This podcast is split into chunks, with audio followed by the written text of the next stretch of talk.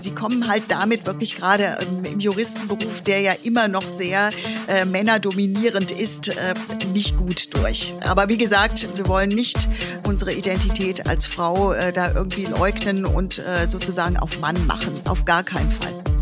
Aufgepasst, der Podcast ist einmal mehr im Ausnahmezustand, denn wir haben eine weitere Nicht-Juristin zu Gast. Ute Bolz-Fischer ist Stimmbildnerin und Stimmcoach. Warum ist sie jetzt trotzdem im Podcast? Weil sie sich auf Juristen spezialisiert hat.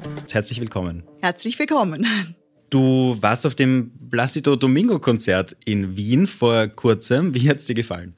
Es war wunderbar. Es war eine Aufführung der Oper Nabucco von Giuseppe Verdi wo äh, Placido Domingo den Nabucco selbst gesungen hat. Es war eine wunderbare Aufführung. Es ist unwahrscheinlich, wie man mit äh, 80 Jahren noch so gut singen kann. Und das spricht halt dafür, dass er wirklich eine großartige Technik hat und ähm, ein wunderbares Mindset. Das heißt also, er lässt sich niemals hängen, sondern äh, er lebt für die Musik und tut alles dafür, dass er äh, wirklich wirklich noch länger singen kann. Das merkt man auch daran, dass er nach seiner Tenorkarriere nicht aufgehört hat, sondern sich noch einmal in ein anderes Fach eingearbeitet hat, in das Baritonfach, äh, hauptsächlich mit Opern von Giuseppe Verdi.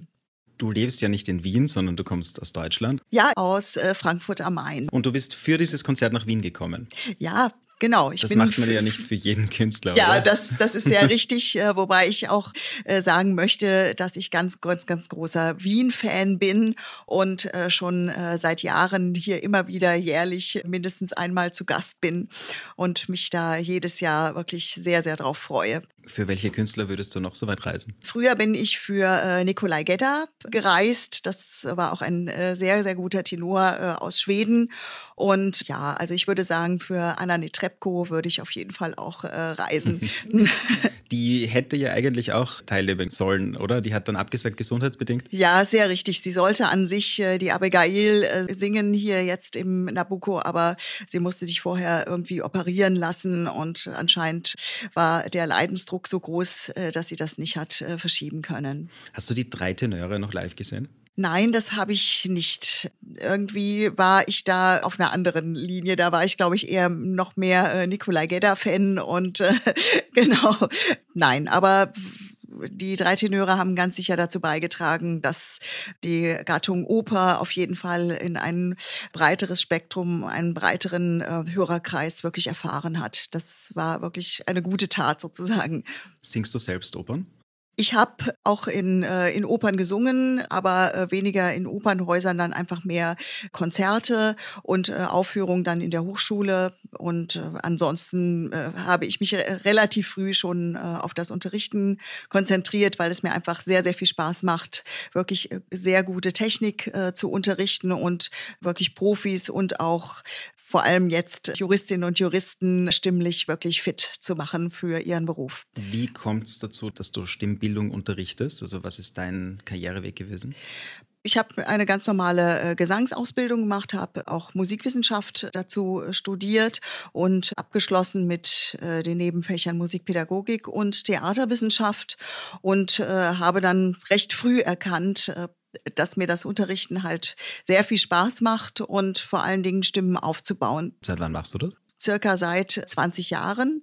Aber auf die äh, Juristen speziell habe ich mich äh, seit ja, äh, vier, fünf Jahren ungefähr konzentriert. Warum bist du jetzt in die Richtung Juristen, Anwälte gegangen? Wie kam es dazu, dass du jetzt sagst, das ist deine Positionierung? Mein Mann ist Richter und bei uns in der Familie gibt es sehr viele Juristinnen und Juristen. Und es kam immer mal wieder dazu, dass man sich über die Stimme unterhalten hat, dass man doch als Jurist oder gerade als Anwältin oder Anwalt wirklich unglaublich viel präsentieren muss, äh, stimmlich, sei es äh, vor Gericht, äh, bei Pitches, bei Mandantengesprächen, Akquise und so weiter.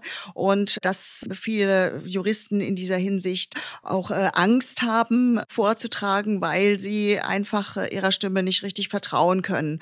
Und dem kann man natürlich Abhilfe schaffen.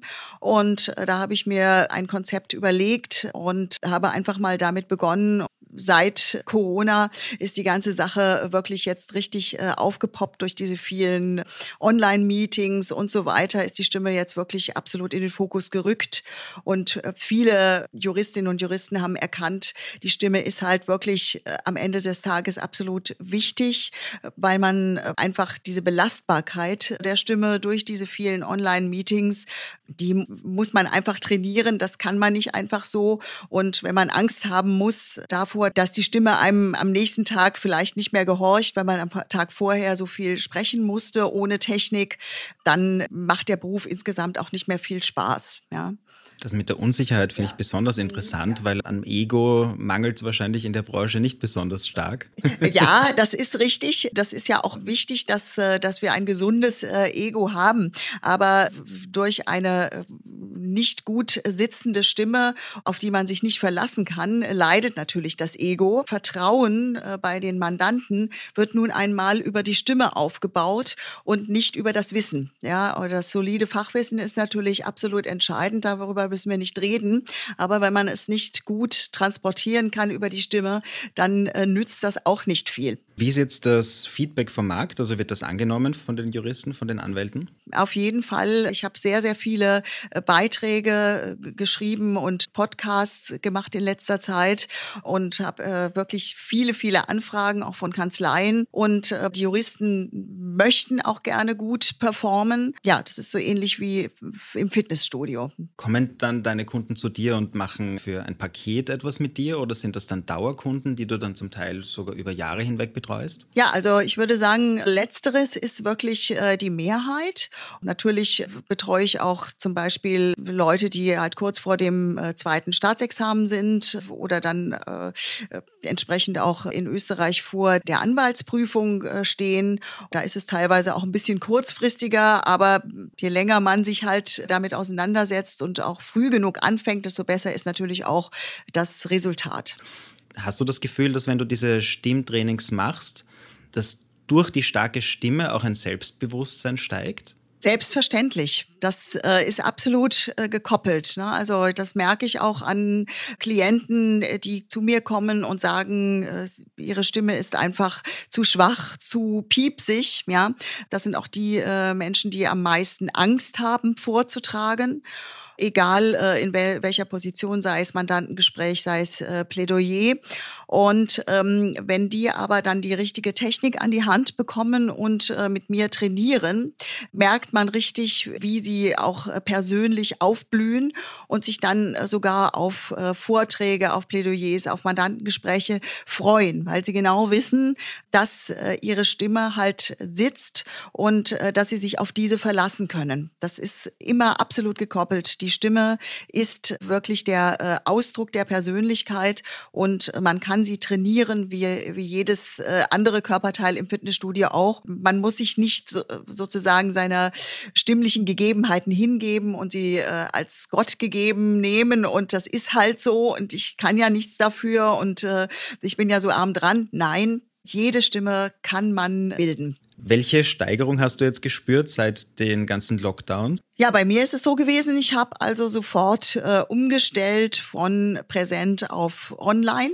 was auch äh, wirklich super geklappt hat, weil auch die Menschen und gerade auch äh, die Juristinnen und Juristen ja auch in ihrem Beruf sofort umstellen mussten.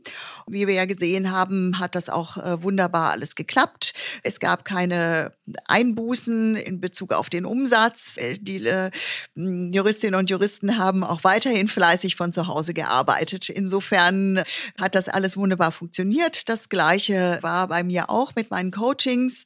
Jeder war froh, dass es weiterging, ja, und, äh, und sobald es dann wieder möglich war, haben wir dann im Durchzug in meinem großen Studio dann bei minus fünf Grad im Mantel äh, weitergesungen und jeder war happy, dass er sozusagen auch diese Zeit nutzen konnte, um sich da stimmlich einfach weiterzubilden und dann sich quasi dann auf einen höheres Level dann auch stimmlich äh, dann bringen konnte. Ich muss gestehen, ich hätte ein bisschen Sorge, dass mir das Zwischenmenschliche abhanden kommt, weil wir sitzen jetzt gegenüber voneinander und wir hätten nie diese Dynamik, die wir jetzt haben, wenn wir das jetzt über irgendeine Online-Plattform machen würden. Hast du das gleiche Empfinden oder ist dir das egal? Hm, das ist mir äh, nicht egal, aber äh, ich, ich dachte mir auch am Anfang, äh, dass das so sein würde, wahrscheinlich. Aber ich muss ehrlich gesagt sagen, ich bin da vom Gegenteil überzeugt worden, weil es war wirklich, ich habe sehr, sehr, sehr viele Leute natürlich in dieser Zeit kennengelernt. Es hat nichts gefehlt, ja. Gibt es für dich, für die Stimme der Frauen eine Sonderstellung? Ist das eine andere Art von Betreuung als bei Männern oder ist das, ist das völlig egal, was du da tust in der Beratung? Ich würde sagen, äh, es ist auf keinen Fall egal. Viele Sachen sind natürlich übereinstimmend. Der Hauptunterschied besteht darin, es ist so, dass durch diese Online-Plattformen ja die Daten verpackt werden und komprimiert werden.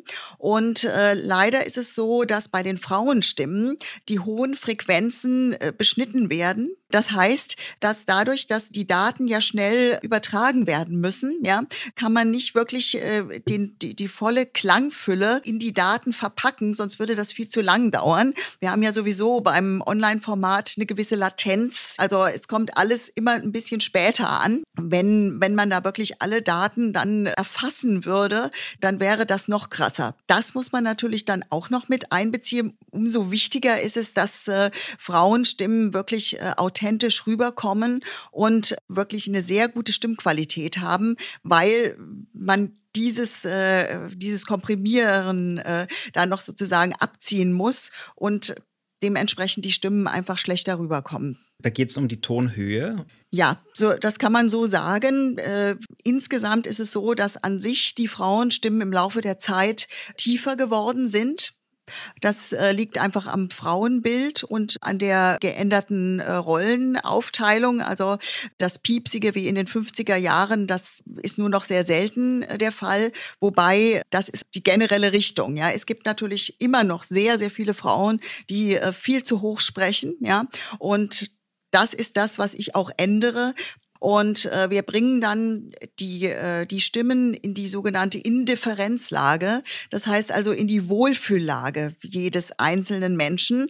Die, diese Lage ist bei jedem Menschen äh, auf einer anderen Tonhöhe. Und in dieser Lage ist der äh, Kehlkopf am tiefsten und äh, wird nicht äh, irgendwie äh, angestrengt, sondern man kann in dieser Lage äh, wirklich stundenlang äh, sprechen. Und das ist sozusagen die Ausgangsbasis.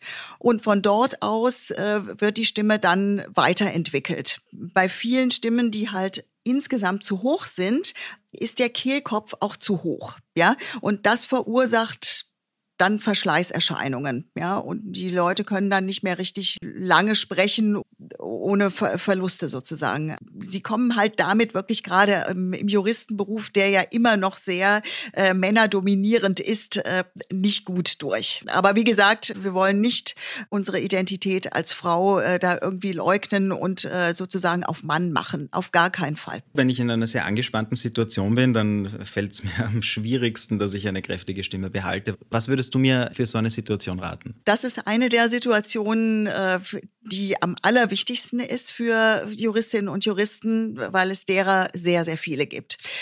Wir fangen immer damit an, dass wir erstmal die Atmung nach unten bringen. Das heißt also, wir atmen nicht in den Brustkorb nur hinein, sondern binden die Atmung an den Körper an. Das heißt, äh, wir lernen, den Bauch und den Rücken, ja, und den gesamten Unterleib in die Atmung hinein zu beziehen, so dass auch der, der Puls nach unten geht, wir mehr Erdung bekommen und gerade in solchen Stresssituationen dann über die Atmung in der Ruhe bleiben. Und somit äh, bleibt auch der Kehlkopf entspannt und äh, die Stimmbänder können weiterhin locker schwingen, ja, und der Kehlkopf bleibt auch in seiner Tiefstellung drin. Das ist ganz entscheidend bei stressigen äh, Situationen. Das ist etwas, was man schon über längere Zeit hin äh, lernen muss und weil die allermeisten Menschen zu sehr in den Brustraum hineinatmen, besonders wenn die Situationen halt äh, stressig sind. Also das Bäuchlein zeigen. Ja, genau. Und zwar das Geheimnis an der Sache ist, dass wir lernen auszuatmen. Die meisten Menschen atmen einfach zu wenig aus, sondern immer nur ein. Du bist mit einem Juristen verheiratet, positionierst dich in der Juristerei. Ist dir die Juristerei nicht irgendwann einmal auch genug? Nein, überhaupt gar nicht. Also ich muss sagen, ich finde auch vom Sujet her sehr, sehr spannend. Also mein Mann ist Richter und wir sind schon sehr lange verheiratet und ich habe auch alles äh, mitgemacht äh, vom ersten Examen über das zweite, die Dissertation und ich finde es immer noch unheimlich spannend. Er ist auch äh, Prüfer im ersten Staatsexamen und schreibt viele Kommentare und an Kommentaren mit. Unsere Kinder werden auch in die Fußstapfen treten. Das heißt, äh, sie werden wahrscheinlich Anwälte werden. ja, es gibt viele Juristen in der Familie und, und ich möchte da einfach äh, einen Mehrwert leisten äh, in Bezug auf das Softskill-Stimme, was wirklich viel zu sehr untergegangen ist in der letzten Zeit und aber wirklich für die Juristen einfach auch den gesundheitlichen Aspekt angeht, sehr wertvoll ist. Denn der Beruf ist nun mal nicht unanstrengend, äh, aber man kann ihn durch eine gute Atmung und ähm, äh, wirklich, also nicht nur Atmung, sondern auch äh, Stimmtraining wirklich etwas abmildern und dazu führen, dass er insgesamt auch noch mehr Spaß macht. Du hast eine wahnsinnig starke Social-Media-Präsenz. Du bist mhm. extrem aktiv. Es gibt kaum einen Post in der, in der Instagram-Juristen-Bubble, den du nicht likest oder kommentierst. Machst du das alles selbst? Ja, das mache ich alles selbst. Das mache ich auch wirklich sehr, sehr gerne. Und äh, ich fände es auch äh, nicht gut, wenn ich da jemanden abstellen würde dafür, weil ich das nicht mehr dann als authentisch empfinden würde. Und ich, ich mache es wirklich gerne, von Herzen gern. Ich möchte einfach auch äh, gerade den jungen Juristinnen und Juristen da, wie gesagt, einen Mehrwert liefern, äh, dahingehend, dass sie halt auch in, in, in Großkanzleien, wenn sie da reingehen, wirklich Wege finden, äh, um diese ganze Sache Sache nicht mehr so stressig aufzufassen, sondern einfach mehr äh, Spaß an der Sache haben und auch gerade an dem Auftreten vor Gericht, beim Pitch und so weiter keine Angst mehr davor haben, sondern richtig Lust auf diese Auftritte haben. Ja, und das hängt zum aller ganz großen Teil natürlich vom Wissen ab, aber das setzen wir mal voraus, dass es auf jeden Fall optimal ist, ja. Und äh, der Rest ist wirklich sehr, sehr von der Stimme abhängig. Ist das für dich auch ein unmittelbares Kundengewinnungstool? Also hast du schon Aufträge bekommen aufgrund von Social Media? Auf jeden Fall. Es gibt extrem viele Stimmcoaches, die wirklich daran scheitern, dass ihnen die Kunden fehlen. Und ich halte es für eine wahnsinnig smarte Idee, dass du dich positionierst, vor allem weil du dich positionierst in einem Bereich, in dem du dich zumindest sekundär auskennst, weil dein ganzes Umfeld voller Juristen ist. Es fühlen sich halt die Juristen dadurch viel mehr von dir angesprochen als von einem anderen Stimmcoach. Also ich, ich kann dir nur sagen, sehr, sehr intelligent, was du da machst. Ja, das freut mich wirklich sehr zu hören. Und ich muss sagen, äh, ich, ich mag halt auch wirklich Juristen, weil sie wirklich zielgerichtet sind. Und ich möchte da einfach dadurch äh, unterstützen, dass sie sich stimmlich sicher fühlen. Das ist einfach mein Anliegen. Und äh, das hat die ganze Zeit gefehlt, dieses Persönliche und man kann auch wirklich viel arbeiten und äh, trotzdem entspannt sein. Und meine Leistung ähm, soll wirklich dahingehend gehen, dass ich halt auch, äh, weil ich mit Tönen arbeite, auch einen Beitrag zur äh, Gesundheit der Juristen leiste. Denn ähm, es ist wissenschaftlich erwiesen, dass bei der Produktion von Tönen wirklich, äh, also A, der, der Puls runtergefahren wird und ähm, der, äh, das Cortisol abgebaut wird, also das Stresshormon und äh, Immunabwehrstoffe aufgebaut werden. Ja, das ist für die Juristen ein großer Mehrwert und äh, damit können sie auch wirklich gut durch den Alltag kommen. Sie werden weniger krank, ist natürlich auch gut für die Kanzleien insgesamt und äh, der ganze Beruf macht einfach viel mehr Spaß dann. Wie kann man dir folgen bzw. dich kontaktieren? Ihr könnt nachschauen auf äh, www.law-and-voice.de auf meiner Webseite. Da sind auch meine ganzen Veröffentlichungen drauf äh, oder dann auf äh, Instagram Instagram bei äh, Law and Voice oder unter meinem Namen dann auch äh, auf LinkedIn. Was magst du den Zuhörern noch mitgeben? Jede Stimme kann man ausbilden. Es ist nie zu spät. Habt Mut. Ihr werdet sehen, wenn eure Stimme gut funktioniert, macht euch alles viel mehr Spaß und ihr habt viel mehr Lust äh, aufzutreten vor Gericht oder beim Pitch oder bei sonstigen Auftritten, die ihr als Juristin oder Jurist dann im äh, späteren Beruf haben werdet. Ute, danke für deine Zeit. Hat Spaß gemacht. Mir auch, danke. Ciao. Hi und vielen Dank fürs Zuhören. Bitte, bitte, bitte teilt den Podcast und geht sicher, unseren Podcast zu abonnieren. Einige haben noch nicht auf Folgen geklickt, das muss sich ändern und noch viel wichtiger, viele hören den Podcast und haben noch nicht ihren Freunden, Bekannten und Kollegen davon erzählt, dass das der beste Podcast überhaupt ist. Wir kriegen das mit, das ist illegal. Wunderschönen Tag und bis zum nächsten Mal. Recht easy.at.